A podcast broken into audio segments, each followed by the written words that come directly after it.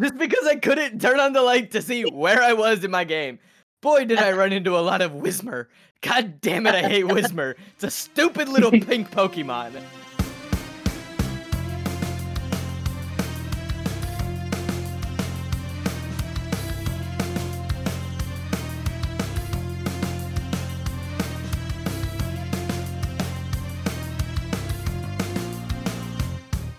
What's poppin', y'all? Welcome to Post Finale. I am your host, Ankit Madhira. I'm an actor and a musician who hasn't seen a lot of films, so to keep my friends happy and potentially provide a new perspective on some popular films, I am on a quest to change that. I am not on this quest alone, however. This week, I am joined by Cheyenne Waters from Sydney, Australia, who is a makeup artist. Cheyenne, welcome. How are you doing? Good. How are you? I'm good. I'm good. So I'm very excited because we're talking about the Rocky Horror Picture Show. I don't know much about it, but before we get into that, I know that you love the film. When was your 1st Mhm. time seeing it? Do you remember your first time seeing it? Anything? How did you become a fan? My first exposure to Rocky was probably when I was about 8, and we went to this chain restaurant from my dad's I think it he was, like it was one of his 40 in his 40s birthdays, and it was a monster steakhouse, and they had, like, wax models of, like, Dorothy from The Wizard of Oz with a axe in her back, and the bathroom toilet doors would creak, and there'd be, like, smoke haze and all that. But they had, like, character actors as the waiters and waitresses, and they got people up to do the time warp. So that was probably my first exposure to Rocky, but my first time ro watching it I think I was about 13 or 14 at the time, and we bought the DVD from a Kmart and watched it at home, and a lot of it went over my head. It actually scared me the first few times I watched it, I but mean, then the music clicked. based on how far I am, that's understandable. It's it's true 'cause, like, it even, like, the DVD player menu is what scared me because it had the lips talking you through the menu, but it also had a pair of legs in fishnets and high heels, and it would kick the play button, and the play button would spin around, and then it just freaked me out. That just seems like fun. I mean, our entertainment was trying to wait for the little, like, DVD symbol to hit the corner. At least that's not scary. At least it's not just a pair of legs with no torso. What do you mean? I see nothing wrong with just a pair of legs. I mean, look, if I'm walking down the streets of London and I see just a pair of legs, honestly, I might keep walking. This day and age, nothing surprises me. Nah. Nice. So yeah, I don't know a lot about this film. I know it exists, obviously, but the things that I know about it are the time warp. So I know the song Mhm. and I know the dance to it, or I did know the dance to it. I'm sure that I can probably pick it up pretty quickly again Mm. because we had we did it in pep band in high school. And so it was like a really common thing that we would play the song and whenever we would play the song, we would always do the dance to it. Um Mm. And It does kinda go hand in hand. yeah, it kinda you know, you can't have just the song, you have to do the dance. Yeah. I know that Tim Curry is amazing and fantastic, and that's all I know. Uh, I know that it is a cult classic of sorts. Mhm. Something about watching it live is better than watching it in my living room. Yeah, depending on who you are. I prefer the live show, but Okay. that is prob I'm probably a little bit biased because I do love musical theater, so I do prefer the stage show version. And, like, that's what the movie was based on as well. It was originally the stage play, so, uh, maybe Oh, that's also why I'm biased towards the stage show version than the movie, but the movie is just the movie is, like it's just not everybody's cup of tea. It's like Vegemite. You either like it or you hate it. I've never had it, so I don't know. So where do you land on the Vegemite debate? Do you love it or do you hate it? Uh, see, I love it, but I think I think I'm just weird. Just just personally. You know what? We're okay with that. We like weird people. We're all weird. We're all different. I do know something about iconic costumes. Um, Mhm. I just know that the costumes are kind of iconic. Like I know that a lot of people dress Costumes up right. When they go see Yeah. it. Yeah, that's a big part of, like, any live performance of it or a shadow casting is people will dress up as the characters, whether that be, like, really conservative with a Janet character or they'll go full on, like, Frank-N-Furter and just lingerie and fishnets, and they will go see a show dressed up as their favorite character. It it's quite a sight. It's Fair, fair. I also did know that there was lots of singing and dancing, but you explaining that it was based on a musical now explains why there is so much singing and dancing? Yeah. Well, it's it's a musical nonetheless. It's whether it was the film first or a stage show, it's a musical because of the amount of songs Right. and dancing within it. But I think, um, since the movie is a little bit strange, thinking that it's based on a stage show kinda puts it into perspective, especially the way that it's shot because it was it's low budget, and Yeah. you can kinda see the stage elements within a a cinem cinematography perspective. Yeah.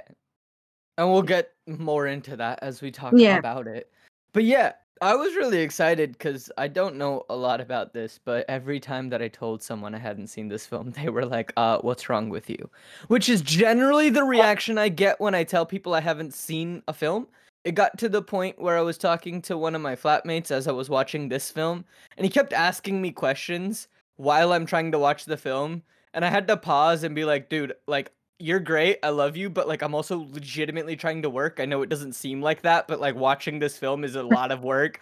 You're asking me questions to things that I don't know the answers to. Your phone is next to you, just look them up."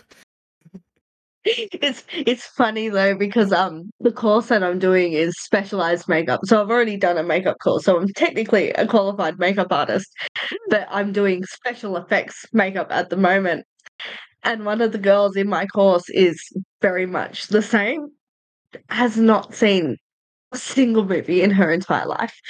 I think she's seen she's seen The Sound of Music and she's seen The Brady Bunch, and that's about where her pop culture knowledge is at. That's it. Fair. I mean, like I need her to listen to this podcast. Yeah, I was with so I was with my flatmate and his sister who was visiting, and we were out at dinner one day, and we were talking about this of, like, how I hadn't seen anything, but then we were at an Indian restaurant, uh, which had, like, movie posters on the wall, so I just was like, "Hold on." I started looking at all the posters, and I was like, "Yeah, I've seen that, I've seen that, I've seen that, I've seen that," and I was like, "Oh, I realized why I haven't seen a lot of movies because I grew up watching Bollywood movies." So, a lot of, like I've seen a decent number of movies, but, like, also a decent number of them have been Bollywood movies that I've seen growing Which up. Which makes sense. Which does make sense. And so it's just like, yeah, okay, if, like, my family and I were gonna watch a movie, chances are we Yeah. were gonna watch, like, Lagaan, which is one of my favorite films, if not my favorite film. Like, chances are we're gonna watch that over The Godfather. Yeah. That's one I haven't seen. Yeah, I haven't seen The Godfather either. Um, I I did learn recently that there's more than 1. I knew that there was more than one, but I haven't seen that. See, I'm I love my films, but I always jump on the bandwagon really late with films. So, like, I think I watched the Harry Potter films when I was 16. Not Fine. prob not when they were coming out. I I sat through half of the Titanic and got bored, so I stopped watching that. I've never seen the Titanic.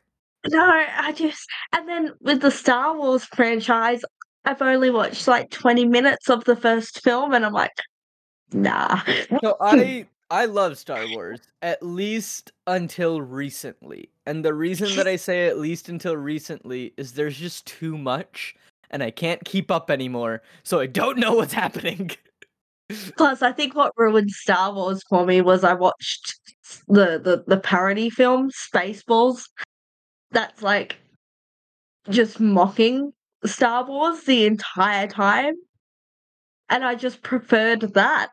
Look, it's a John really good Candy film. just really liked that one instead of I Star Wars. I'm like, I'd prefer to watch John Candy over Harrison Ford.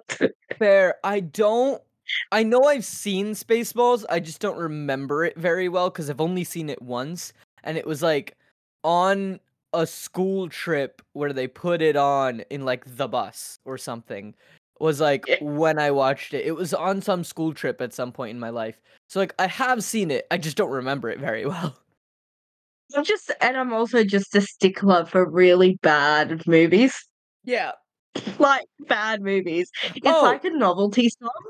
That's what I like. Trust me, I get what you're talking about because, like, last week I was like, hey, I should watch a movie. And then, you know, instead of watching something intellectual and, like, smart or good, I watched Clifford the Big Red Dog. And while I was not? watching It- Clifford the Big Red Dog, the new one with, like, Jack Whitehall, I was like, this I is a seen the bad new one, movie. I remember the old one. Yeah, as I was watching it, I was like, this is a bad movie. Why am I wasting my time watching this movie? What am I doing with my life? Did I turn off the movie? Hell no. I still watched that whole movie.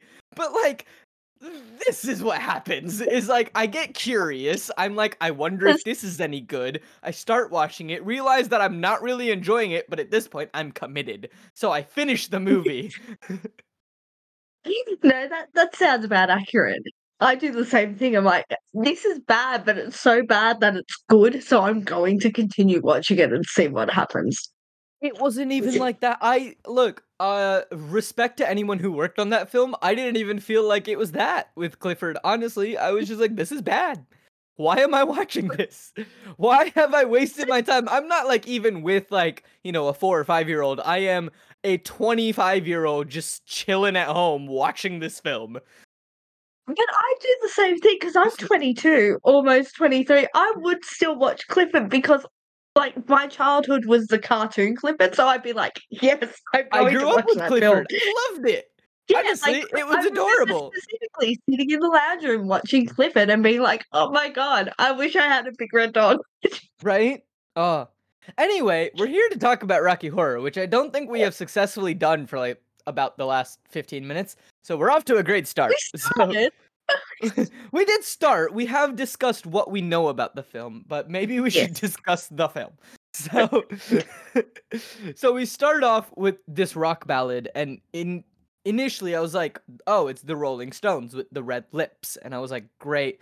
It's just Mhm. bright red lips starting to sing, and they're singing a song called "Science Fiction Double Feature" by Richard O'Brien. Richard O'Brien did write the score, so you know He wrote everything. He Yeah. was the entire creator of He the was. entire thing. And Mm. yeah, so then we get the title card of the Rocky Horror Picture Show, and then it's followed by the credits. Now, I. So the credits, very simple. Just to start off, you have Tim Curry as Dr. Frank-N-Furter. And I noticed as they were singing the song that certain lyrics in the song lined up perfectly with the title cards as they were coming in. So with Tim Curry as Dr. Frank-N-Furter, who is a scientist, you have Dr. X. Susan Sarandon, I think I pronounced her name right, as Janet I Weiss, so. a heroine. Mhm. And then the line was, We'll build a creature. Barry Bostwick as Brad Majors, a hero.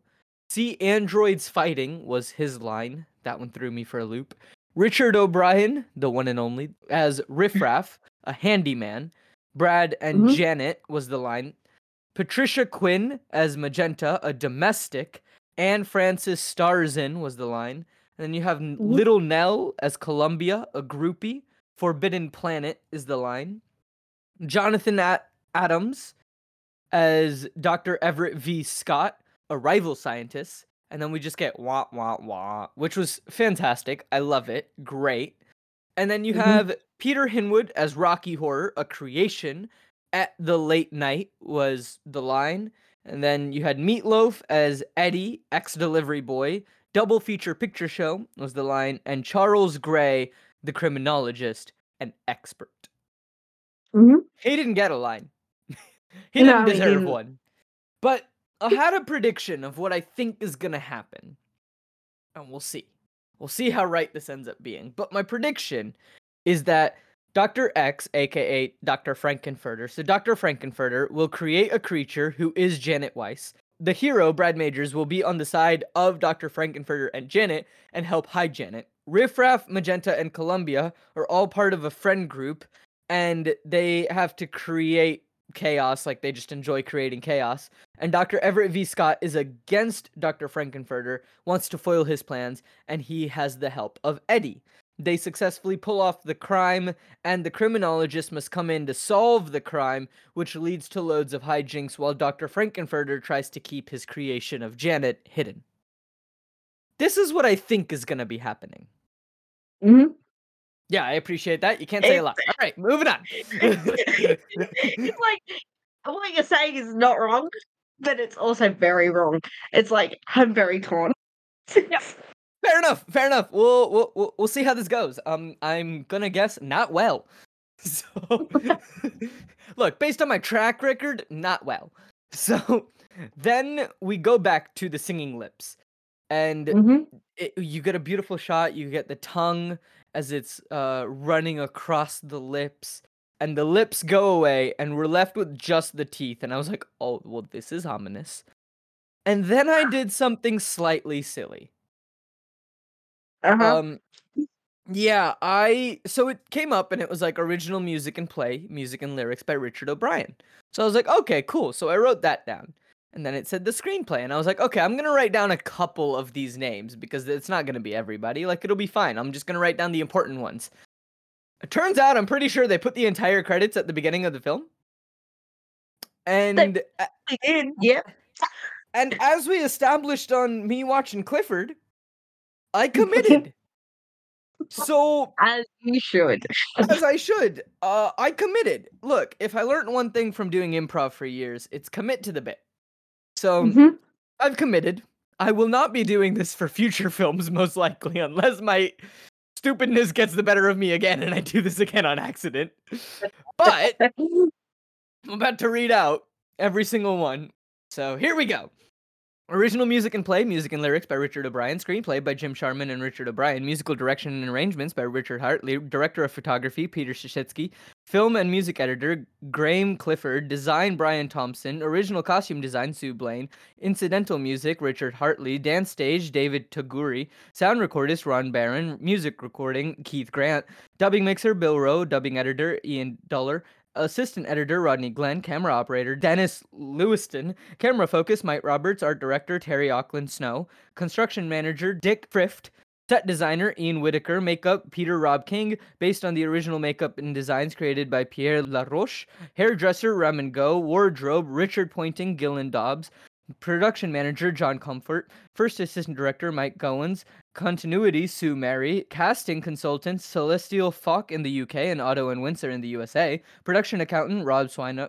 Swineburn, special effects Wally Weavers, Colin Chilvers, associate producer John Goldstone, executive producer Lou Adler, produced by Michael White, directed by Jim Sharman. Woo, that's. Fabulous. A- Applause for that. Yay. I could have probably done a lot better if I mispronounced any names. I'm really sorry if any of these people are listening. Uh, let me know, cause one, hello, welcome, very well done on a job well done. Two, if I mispronounce your name, tell me and I'll get it. I'll put it in an editing note later and tell you that I got it right. I'm very sorry if I mi- mispronounce names. I was surprised that I got is- Pierre Laroche right. But which as a makeup artist is pretty interesting for me because he did David Bowie's makeup, Oh, okay. like designs for David Bowie. So for him to be I've dyed my hair very 1976 David Bowie. So knowing that David Bowie and Rocky Horror have a connection makes my heart very happy. That's wonderful. Is he It's most famous for doing makeup for David Bowie, or like? I'd say so. Very, I, if it was the Ziggy Stardust era, from what I remember, is what he designed. I could be wrong, but I'm pretty sure that's correct. And then to do Frank-N-Furter's makeup design. I mean, um, he did all of them, but Frank-N-Furter being the main character really it it's a big uh makeup scene for me. Being like, oh my god, those two are connected. Fair. Mm. Fair. So they say science fiction double feature, and then we go back to the chorus from Tim Curry time. And we fade into a wedding processional, and it's 11:55 in the morning, if anyone was curious. And we are at the Denton Episcopalian Church, and we see some people are married. Everyone's happy, and everyone's just trying to get a picture, and they finally get it. They're thrilled, yay! The photographers all have interesting smiles, and I was like, okay, I don't, I don't love this, but sure. Yeah, it's a bit awkward this bit. Yeah, we then see American Gothic, like a replica of it. We see two people blocking the doors to enter the church, and someone wants to enter again. I'm gonna guess that it's probably the priest. And then you Mhm. have the groom, and my guess was the best man, and they go away for a little talk. And the groom is very happy. You get the awkward shoulder punch of, like, yeah, like, don't worry, buddy, it's gonna be okay. You get that fun little awkwardness. And the best man says that the groom and Betty are almost inseparable since they met in Dr. Scott's refresher course. And the groom says that was the only reason he showed up. Fair enough. Yeah. Fair enough. It was a boring class. Groom didn't have many other reasons to go other than woo a girl. You had to have some form of entertainment. Yeah. Look, he had a mission. I guess it was successful. Uh, yeah. His It goal was. was to get married to this girl. He got married to the girl. Yes. He had to have some form of entertainment and it ended up in marriage. There are worse ways that it can end up. exactly. Yeah. So Mm. the best man is Brad Majors, and it's time for the bouquet toss. And it's tossed and it's caught by a woman in a light purple dress. Like it's a suit top, but like the bottom is a skirt. What do you call that? Do you know? Oh, see, I would say a women's suit, but that feels very not of this age. Because, like, I mean, women were wearing pants back then as well. It wasn't 1950. no, it was the 70s. Yeah, so I don't know what to call it. I just call it a suit. So she had a skirt on, and then there was a suit top and a blazer. Yeah. There you go. That's her outfit. And Mm. it was light purple. And she had a white hat on too. Mhm. Turns out this is Brad's girlfriend, and the groom says that it could be your turn next. And I was like, what is this acting by this groom? What is going on? This is wild. it's just, it's so much campy energy. Nothing can be contained. I'm here for the camp, but like that was an extra level of camp. And it just continues to grow throughout the entirety of the film. Yeah, but like a lot of the rest of the camp that I've seen so far still makes sense in terms of the camp. Yeah. So the groom says bye, and then Brad has a deep, worried look on his face. And then we see on the side of the wedding car, wait till tonight. She got hers, now he'll get his. What the fuck? No secrets. No secrets. None! Just hey, they're gonna go have happy fun time. Yeah. yeah. Off to go have some happy fun time. So At, at, at least they're honest. yeah, the bride and the groom leave, and people chase their car. Something that I've never understood, but sure, Yeah, I don't get it. why not? I don't get the cans on the back of the car either when people do that. That part makes less sense than people chasing the car. Yeah.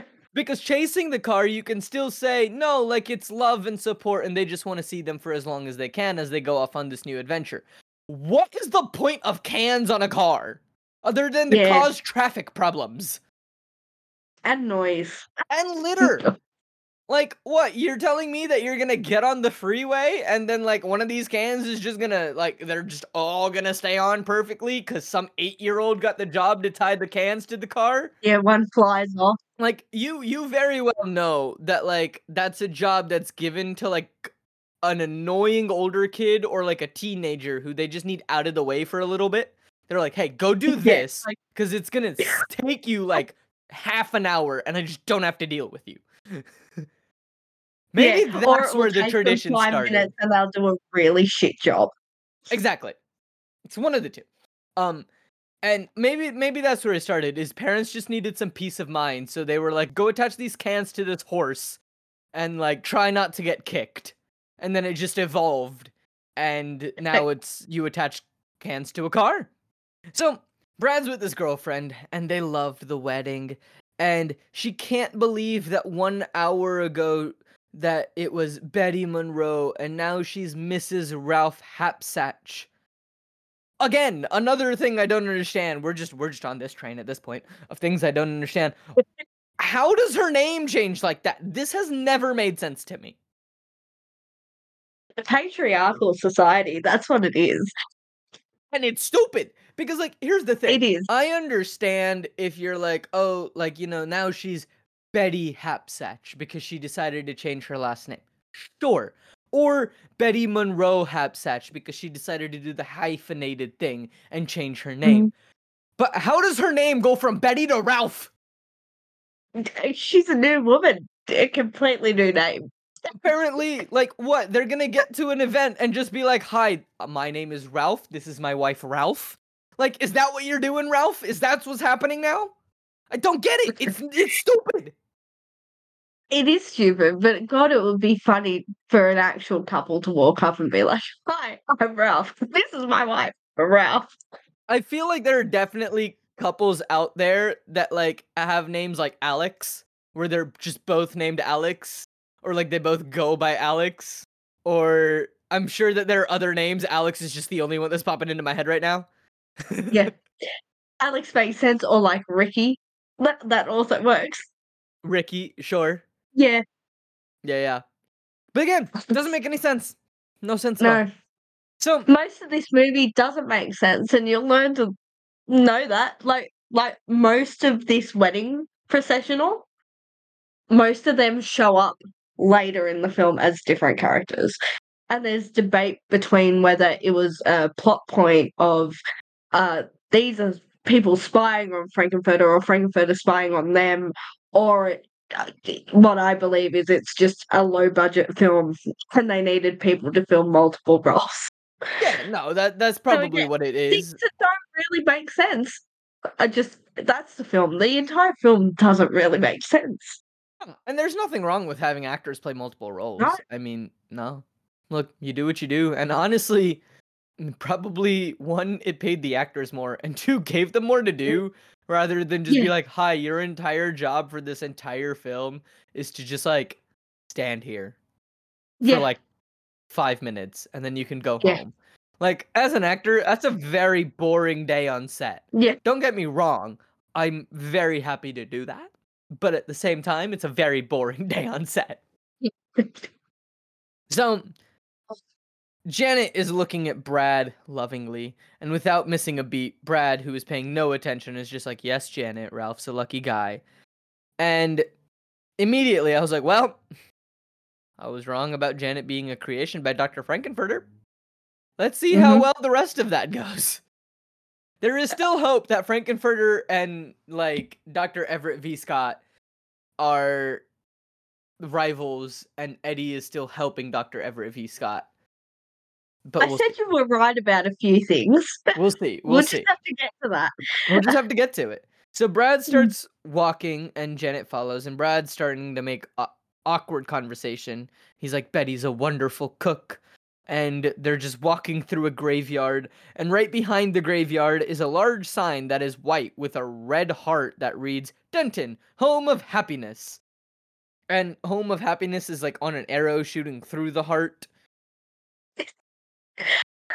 It's just whenever I see that scene, I just think, God, that's such a strange place for an advertisement. Just amongst the headstones. Yeah, yeah. I understand it being at the front of the church, but just gravestones. Yeah, as someone who does have a marketing degree, not the best marketing strategist out there. Like just placement, just placement. Yeah, if it was like where the people walk in and out frequently, makes a little bit more sense. Yeah. but just And it's wild Mm. because like you see like gravestones, gravestones, gravestones, big white sign, and then nothing. Yeah. like that's there's nothing. Yeah. so the awkward conversation just continues, and Brad's like, Well, Ralph is up for a promotion in a year or two. And Brad says he's got something to say. Janet wants to hear it. And Brad's like, I really love the thunderclap. And there was a thunderclap. He didn't say thunderclap. And I was like, Oh, well, that's a skillful way. Like, you beat the other girls to the bride's bouquet. And I was like, Wait, what? So the line in total is I really love the skillful way you beat the other girls to the bride bride's bouquet.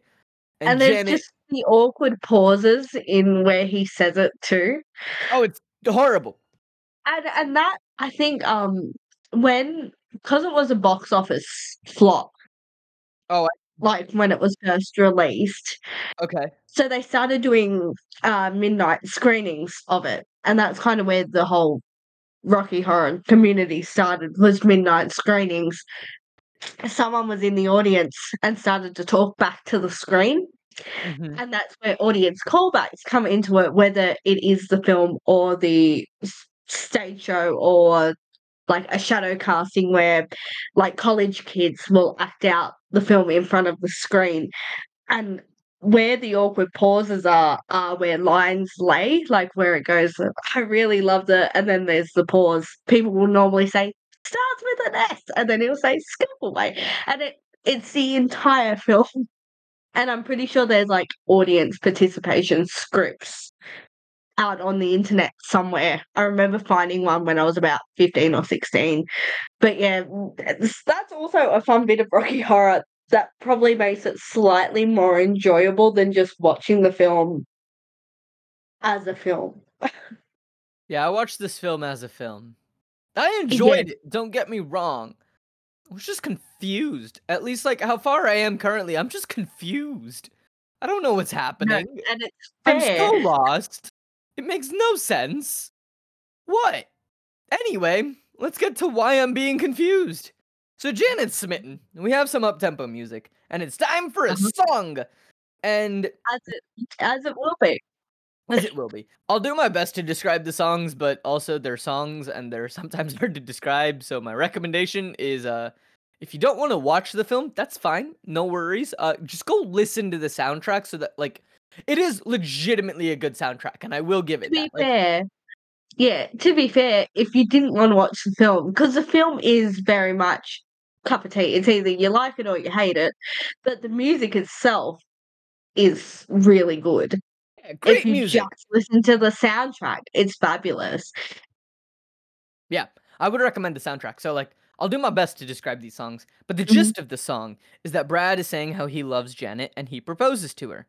And he draws a heart with chalk on the church doors and then the American Gothic couple go to clean it and then they go inside. I just thought that was funny. And Yeah. there are three ways a love can grow. You have good, you have bad, you have mediocre. hmm Sure. I guess Yep. it can grow mediocre. Uh, my brain likes to think of that to make it sound a little bit better as like love growing increasingly platonic. Oh, fair, fair, fair. Okay, sure. That's how I We'll go with that. That sounds that's nicer. Probably not how they made it. No, no, no. We'll go with that. That sounds nicer. So they are very excited. Janet jumps away to show off her ring before she gives Brad a kiss. And initially, I was like, what the hell, Janet? Brad just wanted a kiss. He just proposed to you. The least you could do was, like, you know, show him some affection, even a hug. No, you're just like, I'm going to go show off this ring. I don't like Janet.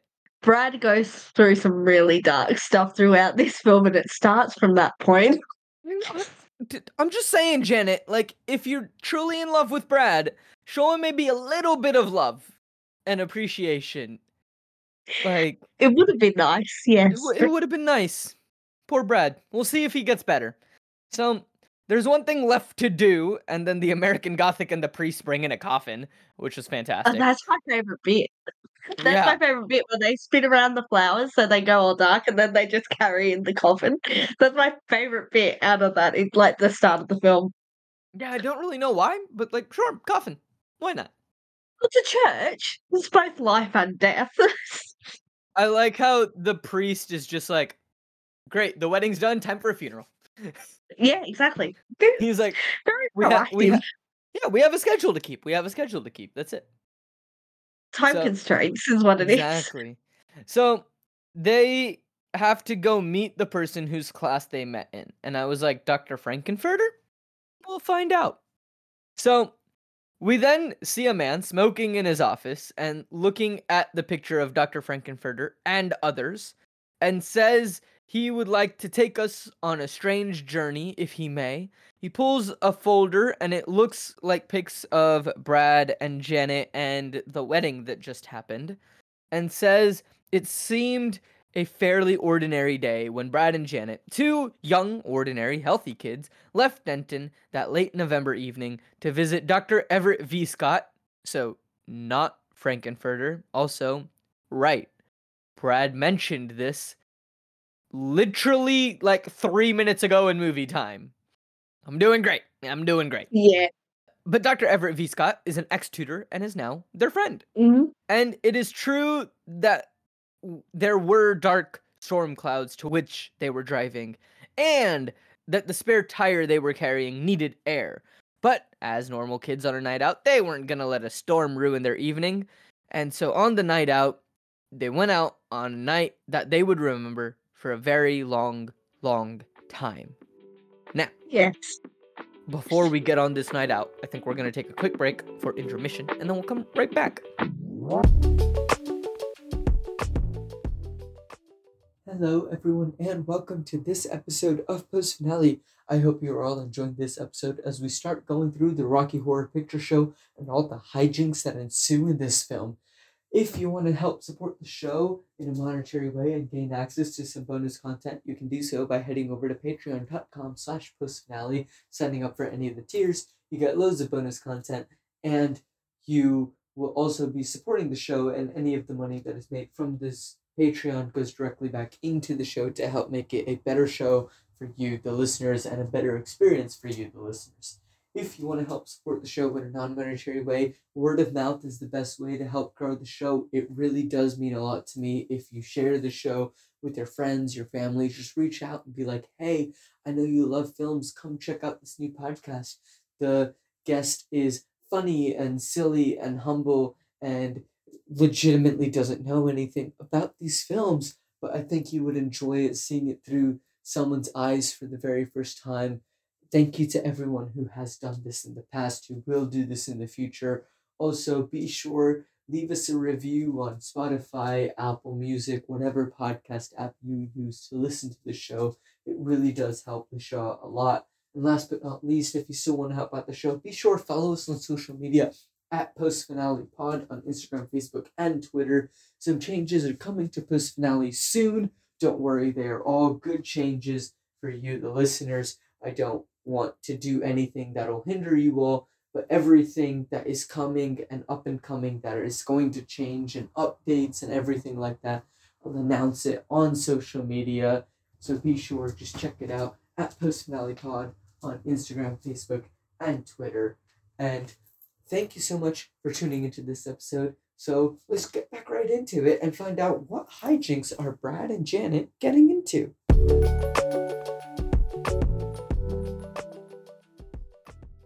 So we are driving with Brad and Janet in the car in the woods, lots of rain. Brad is driving. Janet Mhm. is reading the paper at night. And also the light is on in the car.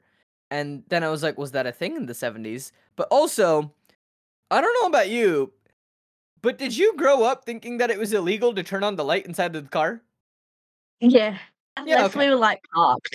Like even even when we were parked, it was like don't touch the light. Because it was especially like if we would be driving home in the dark. And I'm like, I need the light to see. I, I need to see what I'm grabbing before I get out of the car. and it was always like, the light can't be on. Yeah, it was always don't touch the light, don't touch the light. So like Yeah. I remember I had a Game Boy Advance that I would play on road trips in the car. And I remember playing Pokemon on my Game Boy Advance, which like doesn't it was old enough to where it didn't have like any light settings, so you couldn't like update the brightness or anything. So I'd have to Mm. use like the street lamps as we were driving past them to get a glimpse of where I was, and it didn't help because like I'd be stuck in this cave where I already couldn't see, and then add not being able to see the screen. It was just an it was a recipe for chaos. I got lost in multiple caves when playing Pokemon Emerald. Ah, just because you couldn't touch the light either. just because I couldn't turn on the light to see where I was in my game. Boy, did I run into a lot of Whismur. God damn it, I hate Whismur. It's a stupid little pink Pokemon. Uh, no, that is also a thing everywhere else, I think. Okay, cool. Don't touch the light. so Nixon's on the radio, and it's staticky, and he's resigning as president. yeah, I feel like that's a continuity issue. Sue, did, what the hell, Sue? 'Cause did- 'cause didn't he resign in like August or, so. or October or something? Look, I'm not American. I'm going off pure That's fine. thoughts here. I 100% grew up in America, and I don't know either. Uh, when did he resign? Let's see. He resigned in August. August, yeah. This is November. So Sue, you done messed up. Remember how I said job well done? Sue, I'll give you a 98% job well done. You Yeah, I think one. most of it, like most of the rest of the film, you could get away with it, aka time warp, makes sense. But for this bit, doesn't make sense. This one's on Sue. Sue, Yeah. I'm sure you're a lovely person. I'm, you know, just saying you missed one. Mm. I'm, I'm, I'm sure this isn't the first time someone has pointed this out to Sue. Oh, probably not. This film has been out for about 50 years now. I'm Yeah, sure almost not. 50 years. Yeah, yeah, yeah, yeah. someone's probably mentioned it along the road. Yeah, I feel like I feel like I'm not the first person, but I am possibly the most recent. Yeah, recent, yes. Yes. Uh, I agree with that one. Mhm. So Sue, 98%, well done. Moving on. So we then see a motorcycle pass from the opposite direction. It's apparently the third one so far. And I was like, Mhm. sure, the motorcyclists do take their lives in their hands with the weather and all. And Janet is like, well, life's pretty cheap to that type. What the fuck, Janet? No, Brad said that line. Oh, yes, Brad does say, yes, Janet, life's pretty cheap to that type. Yeah. Still, what the fuck? my bad, my bad. I, I mixed up on who said the line, but like the No, sentiment just- is the same. It's just that you hate Janet so much, you've just like projected that onto yeah, Janet. yeah, yeah. This one's on Brad. This one's on Brad. Brad, like, be better. I just I don't like Janet, and I have more reasons soon of why I don't like Janet. no, it's fair. She, is a horrendous character. I hate her But so um, much. apparently, like Susan Sarandon made her that way on purpose, which is good acting. Hey, I have nothing against Susan. She's fantastic. I love her. Janet? Yeah. What the hell? Anyway, Brad, like, come on, that that one's out of left field. Like, Brad, that that's just cruel, There's a lot of lines like that in this film, but like, why are you saying this? right? Like, I don't understand you. So Janet asks, "What's wrong?" As Brad is wiping the glass to see, and they must have taken the wrong fork because they've ended up at a dead end. And I'm like, "It's not a dead end. It's the start of Doctor Frank-N-Furter's territory." And Brad starts to back up, and then he hears a bang. They've crashed, and it must be a blowout. And oh right, the spare tire, not enough air in it. Oh no, what's No. gonna happen now? So Brad's upset because the spare tire isn't fixed. That one's kind of on you. Yeah. And Brad tells Janet to stay warm, he'll go for help. Janet asks where in the middle of nowhere, and they pass a castle a few miles down the road, and they might have a telephone. Janet's like, all right, fine, but I'm coming too. Brad says, no point in both of us getting wet. Janet insists, and plus, the owner of the castle might be a beautiful woman, and Brad may never come back. Brad doesn't argue this, and they're just like, okay. And they get out and they head out into the rain to head to the castle mm-hmm. with some beautiful CGI lighting. Lightning. Yes. Yes. Mm-hmm. It is. It is good. It is the whole good. "There's a Light" song, fabulous. Oh, we're about to get to it. Oh, I know, and I have a gripe about it too. Oh, I can't wait. I love gripes. So we get a castle gate sign and it says enter at your own risk. And we hear a drum beat start, and then Janet starts to sing. And as she is singing, she's getting scared by the lightning, but they seem excited because they found a light in the castle. And there's a light Uh-huh. over at the Frankenstein place, is what they call it in the song. There's a light. Beautiful harmonies, by the way when Uh-huh. they say there's a light and it says burning in the fireplace. There's a light in the darkness of everybody's life. And then they're just interrupted by four motorcycles with eight people total.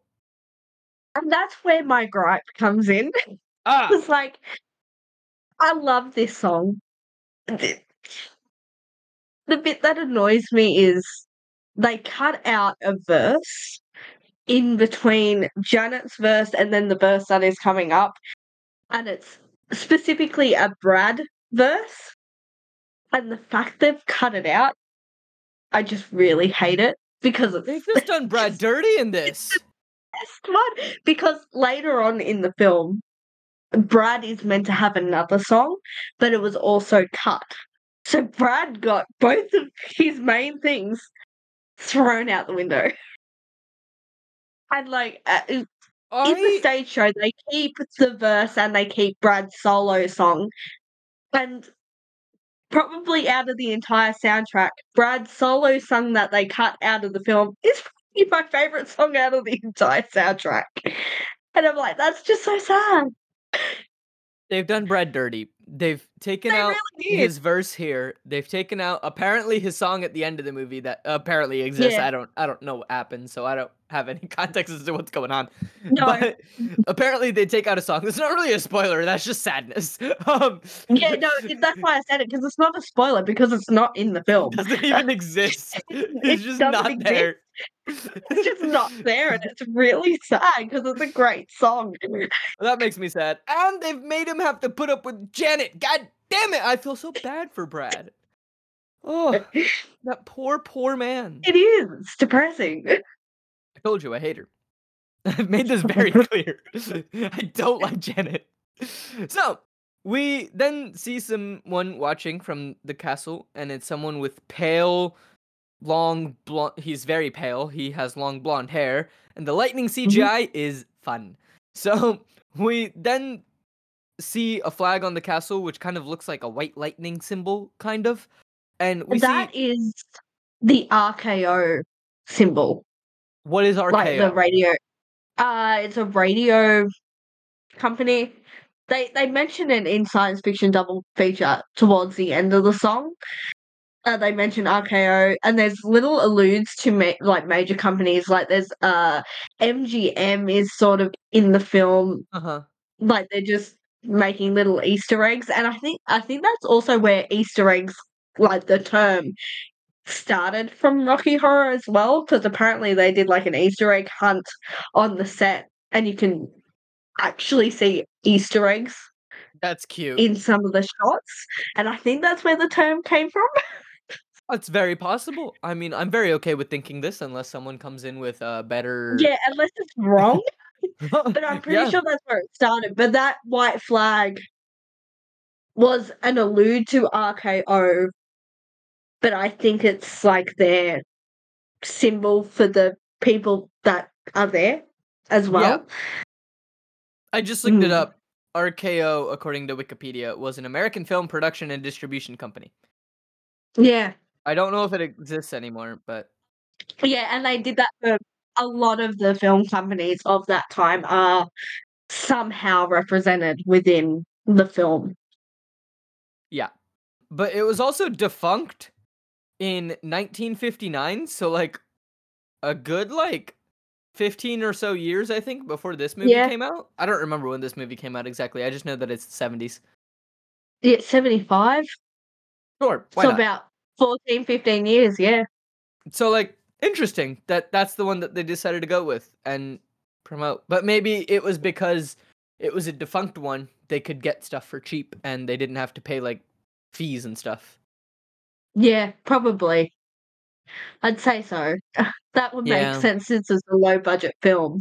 It makes a lot of sense. We love not having to pay fees. So we're then back with who I'm now calling Cigar Man because we've never been told his name. It's like this narrator Mhm. guy.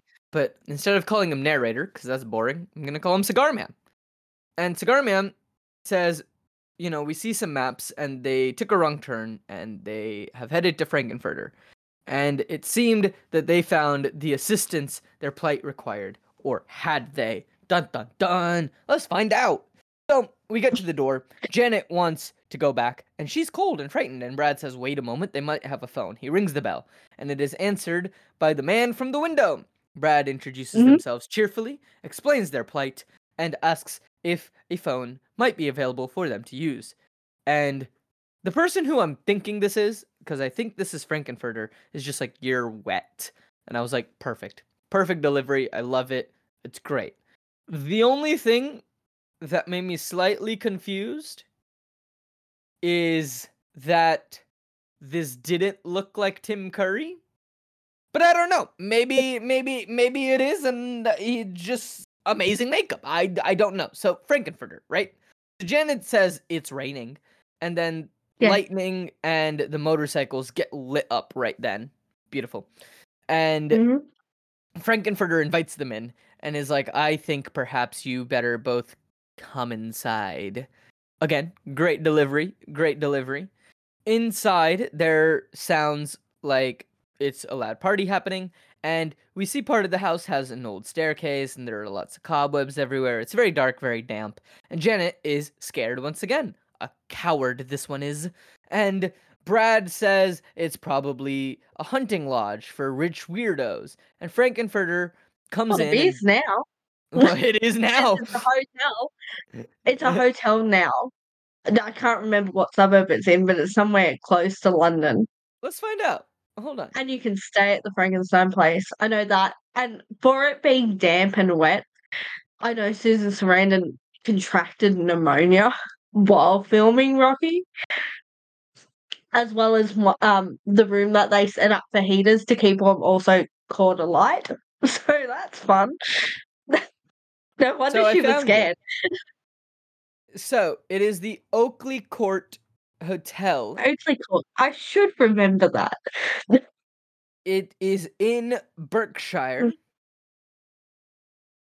And Berkshire, from where I am currently in undisclosed location in London, it is about two hours for me to get there. It's not far. It's not too far. Honestly, two hours is impressive. Yeah, I've travelled longer to see family. so I've that's not too bad. to get London. to somewhere else in London. Yeah, it does not surprise me. so we then you know yeah so apparently you can stay at that hotel uh let me see if there is a quick guess it is a what looks like a four star hotel maybe five star hotel if i say probably book really now- expensive. Oh i've just hit book now we're just gonna see so for two nights for two adults let's see a room is from 475 pounds nightly Oof. Ouch. That's i'm pretty sure the smallest room no this is the large room with the river view. They have Ooh, some other ones which are a medium non-river view room a medium river view room and then you have the mansion house small room and then the mansion house room. So they have a few rooms uh above 400 pounds is what you're looking at to stay there per night if you would like to stay at the oakley court none of this has been that's gonna hurt. sponsored by oakley court so by all means there are cheaper hotels Yes. Unless you're absolutely obsessed with Rocky Horror and are willing to spend that money. Yeah. I, I, I wouldn't suggest it.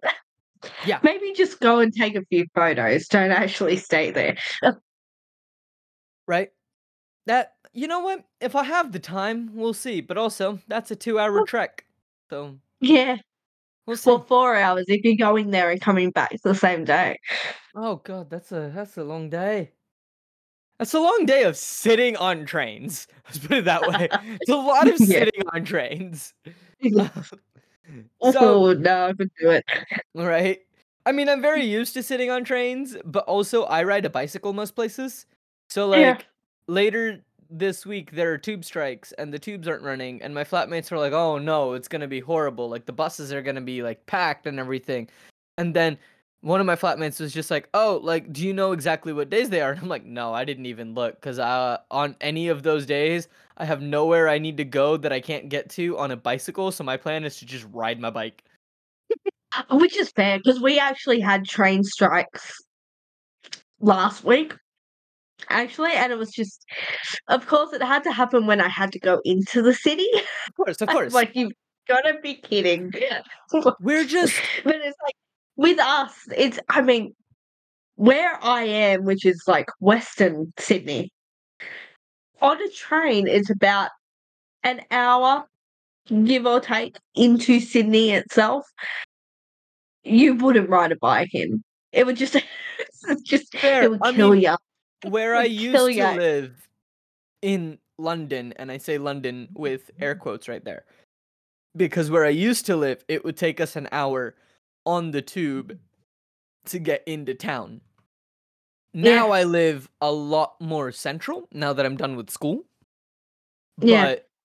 Which is nice, but at the same time, it's like, "Hey, okay." But, yeah, I get what you mean, but it's just Yeah. so annoying because it's it messes with so many people's just, like, day-to-day life Yeah. that, like, we're and it happens fairly regularly to where we're just annoyed at this point, um, and it's just Yeah, a huge us. inconvenience. Yeah, Yeah, and we were and a lot of happens a lot. us a lot of people that I talk to, I'm just like, "Why can't you just do what Japan did?" Where you still ran the trains, but you just kept all the gates open, so no one had to pay to ride the trains. So it doesn't affect people day to day, but the government doesn't get the money. And it's like, boom, the problem solved. like, no one's annoyed with day to day, like, something's not working when something like, you know, it's a simple thing of, like, some people, like, their only way in into central London is a Yeah. tube. And if that tube Yeah. isn't running, they can't get to their job potentially, and some of the jobs aren't even, like, jobs where you can work from home because it's like, you know, say a barista needs to get into Yeah, central London to do their barista job. Yeah. You're and so it's just like it's just annoying, and I'm like, "Just leave the gates open." The government still doesn't get the money, but people can still get to work. Yeah, I remember they they tried tried in air quotes to compensate for one of the strikes that they did, but they didn't actually tell anyone. So, we still ended up paying to get to wherever we had to be, even though it was meant to be a free travel day. But nobody said anything, and I'm like, "You've gotta be kidding." Like, Yeah. so we've lost, like, 7 to $10 getting to where we have to be, and we could have had that for free. Oh, that sounds like $10 I want back. For you. Yeah, I I mean, like, 20, like, going there and coming back, but, you know, like Oh, I mean, the nice thing at least when you're traveling around in London, eh, there's, like, a cap of, like, you're not spending more than, like it's, like, 9 or, like, £10 a day on travel, which is still, like, a lot, but at least they cap it. Yeah. See, like, depends with us because if you're catching, like, a bus and then a train straight away, that price is then reduced. But if you just say you have your morning and, like, you have a 9 o'clock start, so you leave at, like, 7 to get to the city by Yeah. 9, and that that that price is capped because it's, like, a bus and then a train. But then it's such a long period of time between going in and then coming home.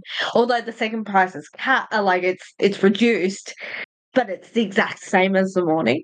Yeah, yeah, yeah. So That's how it is here as it's well. it's not even worth the reduced rate at that point. Yeah, here it's like you're charged up until every time you need to use it, you're charged up until you hit the cap number, and then when you hit the cap number, you can still use it, you're just not charged.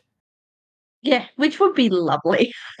So, anyway, so the film, Jenna asks because she hears all the noise. She's like, "Hey, are you having a party?" And Frank-N-Furter is like, "It's a special night. It's one of the master's affairs." And I was like, "Wait, are you not the master? Wait, you're not Frank-N-Furter. Oh, this makes sense. Yeah, you're not Tim Curry." yeah, uh, not Frank-N-Furter. Uh, says that it is an affair. It's a special night. And Janet says, "Lucky for him." And from the stairs, a lady in a maid's outfit and big red hair says, You're lucky, he's lucky, I'm lucky, we're all lucky. And then she slides down the banister and tosses a feather duster to Frank-N-Furter, but now I'm calling him Blondie because I still don't know his name, but it's not Frank-N-Furter, so now he's Blondie. Um, and then the clock chimes and Blondie goes to open it. It's midnight, and the chiming turns into music, and I was like, Oh, look, it's the time warp. I know this one. Yes. And the clock's fun because there's a skeleton inside it. yeah, it's a fun Yeah, skeleton which, clock. we- which again is a debate on whether, like, the rumor is that it was an actual skeleton of the woman who commissioned the clock, which is fun. Oh, Apparently, the clock got auctioned off to around like 2000, 2002, maybe. sure. So who knows if the skeleton was also commissioned, like I mean, auctioned off with the clock? Be sad I- if it wasn't. I I would be very upset if it wasn't because like that that's just a cool skeleton clock. Yeah, Yeah, real or not. we don't know. So anyway, the way that the time warp starts because it's a it's a beautiful beginning. So I'll I'll read out a few of these lyrics, and it just Mhm. goes: "It's astounding. Time is fleeting. Madness takes its toll. But listen closely. Not for very much longer. I've got to keep control." Very Mhm. interesting beginning to that song. So Brad and Janet are freaked out and they run into another room and it's large and white and everybody is wearing a is wearing black and sunglasses and it's the annual Transylvanian convention. The music stops and then Cigar Man starts to teach us the moves. Here we go. This is my beautiful rendition of Time Warp. It is going to be bad. Ah. I promise I'm a better singer than this. I'm just reading you the directions. it's just a jump to the left and then a step to the right. Put your hands on your hips. You bring your knees in tight, but it's the pelvic thrust that really drives you insane. Let's do the time warp again. Let's do the time warp again. That's the song. Amazing. I know. Thank you. Thank you. Um, significantly a lot more fun when you listen to it with music and not me just reading words. My favorite bit about Time Warp though is the narrator getting more and more excited each time he tells you what to do. Yeah, And I have that note. He's so like, this first time he's he very prim and proper. Yeah, yeah, yeah. This time he's very prim and proper. He has like, you know, he's like a professor. He brings down the sheet. He has his little pointer. He's like, "This is what you do. Yeah. You got to do this." That's where we're at. Everyone's enjoying themselves. Brad and Janet are confused. Brad and Janet are lured closer, and we get some more beautiful lines with a bit of a mind flip. You're into the time slip, and nothing can ever be the same. You're spaced out on you're spaced out on sensation like you're under sedation. Whew. uh, apparently Yeah. people are being sedated.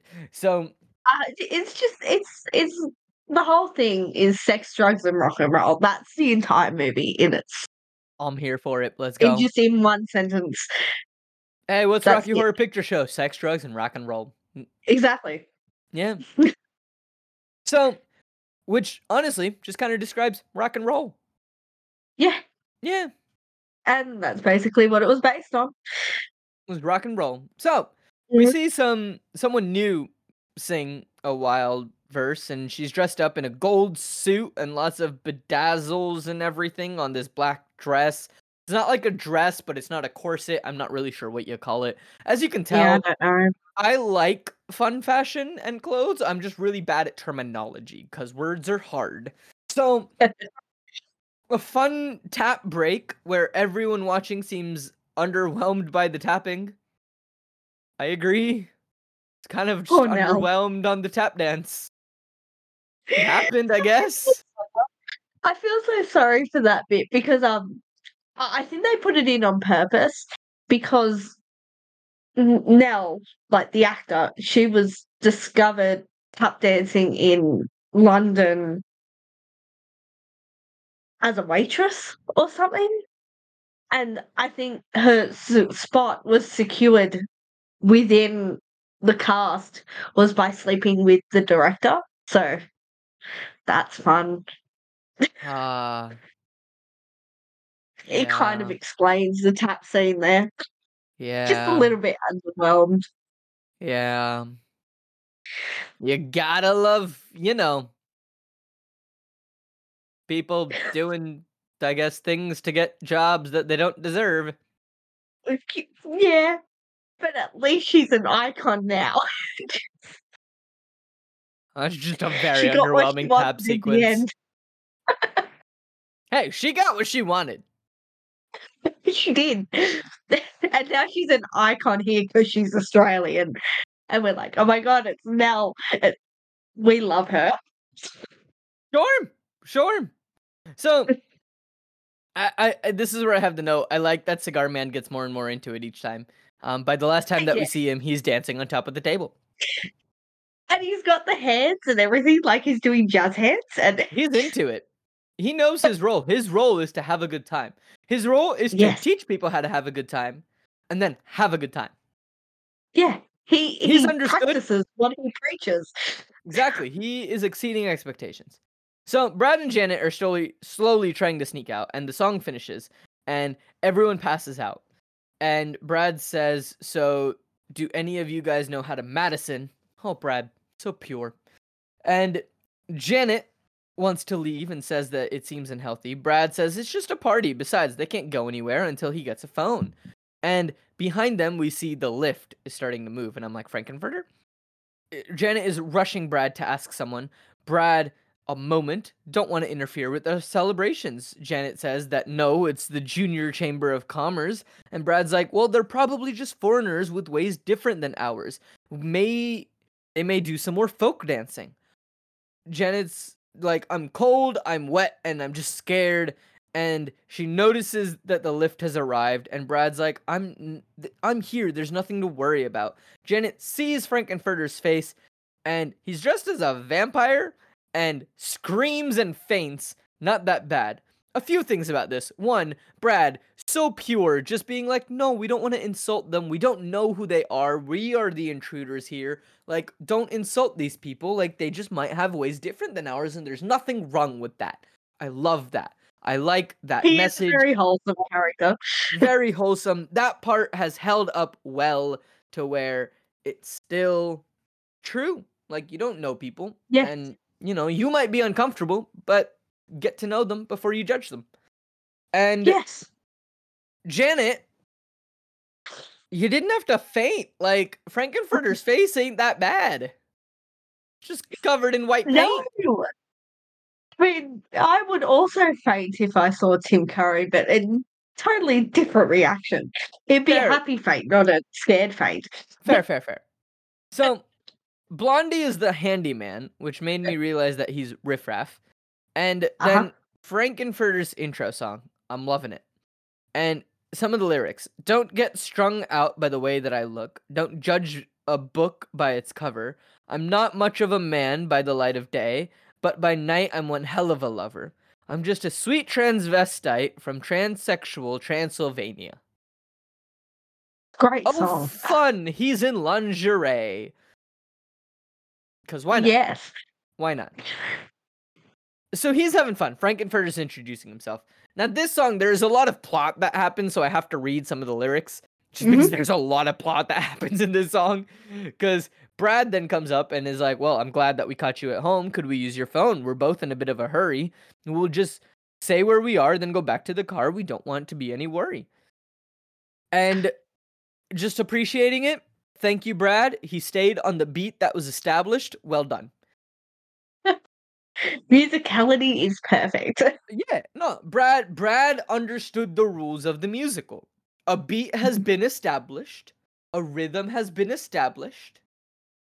You can mm-hmm. create something new, but you have to be confident and if you're not, stay on the established beat. and Yes. So well done. He stayed on beat, stayed on rhythm.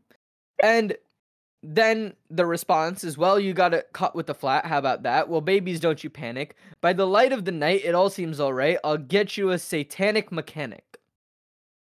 I'm sorry, is he calling Satan to fix their car? Or like It wouldn't surprise me. one of his little devil minions? The whole code idea gets thrown out the window every time Brad asks about it. These really people don't have a phone. Brad. Brad's trying so hard. He's trying, but failing. Oh yeah, yeah, yeah. So Frank-N-Furter goes back to his throne and is surrounded by the handyman, so Riff Raff. He's surrounded by the redhead and surrounded by the gold blazer person. Don't know who any of these Mhm. people are yet, other than Riff Raff, and that's only because I've put together he's the handyman. Because it told me. so why don't you stay for the night or maybe a bite? I could show you my favorite obsession.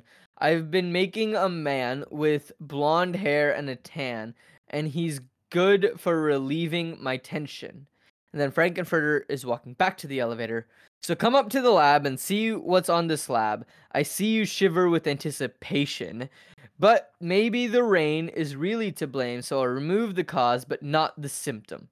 And then he leaves, heading up the lift again. And Janet and Brad are confused. Everyone else is happy. And that's where we're ending this episode of Post Finale. Mhm. Yeah, great song. Sweet Transvestite. Fantastic song. Amazing. Again, go listen to it. Like, the only reason I had to read all of those lyrics was because there was a lot of plot that actually happened in those lyrics of Brad. Basically, the entire plot, the entire storyline for the show is within Sweet Transvestite, or at least setting up for the plot is in Sweet Transvestite. So it's a very pivotal part of the film. Yeah, because what we Mm. have set up now is that like okay, we've we've understood how Brad and Janet got here. They got a flat, they're stuck here. But then with this line where he's saying I've been making a man with blonde hair and a tan makes me think that uh he's to create a man with blonde Mhm. hair and a tan. Y- yes, spot on. Thank you. Thank you. I'm gonna be really upset if it's not a man with a blonde hair and tan. So I guess we'll find out. yes, we will.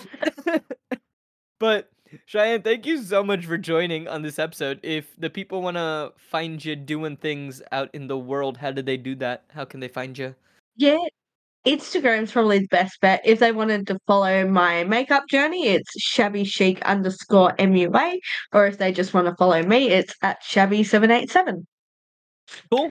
I will link both of them down in the episode description. But Cheyenne, thank you so much for joining, and you will be the guest Thank next you for week. having me. Yes, of Yes. course. So don't worry, listeners. Cheyenne will be back to talk more about Rocky Horror next week. But until then, thank you all so much for listening, and I'll catch y'all later. Thank you so much for tuning into this episode of Post Finale. Post Finale is created, hosted, and produced by me, Ankit Madhira. Our editor is Pranav Nair. The music is by Ankit Madhira and Megan Hutchison, and the art is by Jarid Rother. If you'd like to gain access to bonus content, be sure to head over to patreon.com slash postfinale and sign up for any of the tiers. Any of the money that is made from the Patreon goes directly back into the show to help make this a better show for you, the viewers. If you would like to support the show in a non-monetary way, be sure to share the show with family, friends. Word of mouth is the best way to help grow this show, and it really does mean a lot to me. Just reach out and be like, hey, I know you love films, or I've been trying to get you to watch more films go check out this podcast where this actor talks about films that he's never seen before. He tries to guess what's happening. It's funny, it's silly, all around a good time and positive vibes. It really does mean a lot to me, and thank you to everyone who has done this already or will do this in the future. And also be sure to follow us on social media at Post Finale Pod on Instagram, Facebook, and Twitter. Some changes are coming to Post Finale. Don't worry, all the changes are going to be good and helpful for you, the listener. Just give you more options on the ways to listen to the show, review the show. And that's all I'm here for, is to help make it a better experience for you, the listeners. And thank you so much for tuning into this episode. It really does mean a lot to me. Be sure to join us next week as we continue talking about the Rocky Horror Picture Show, and Cheyenne joins us once again. And until then, I'll catch y'all later.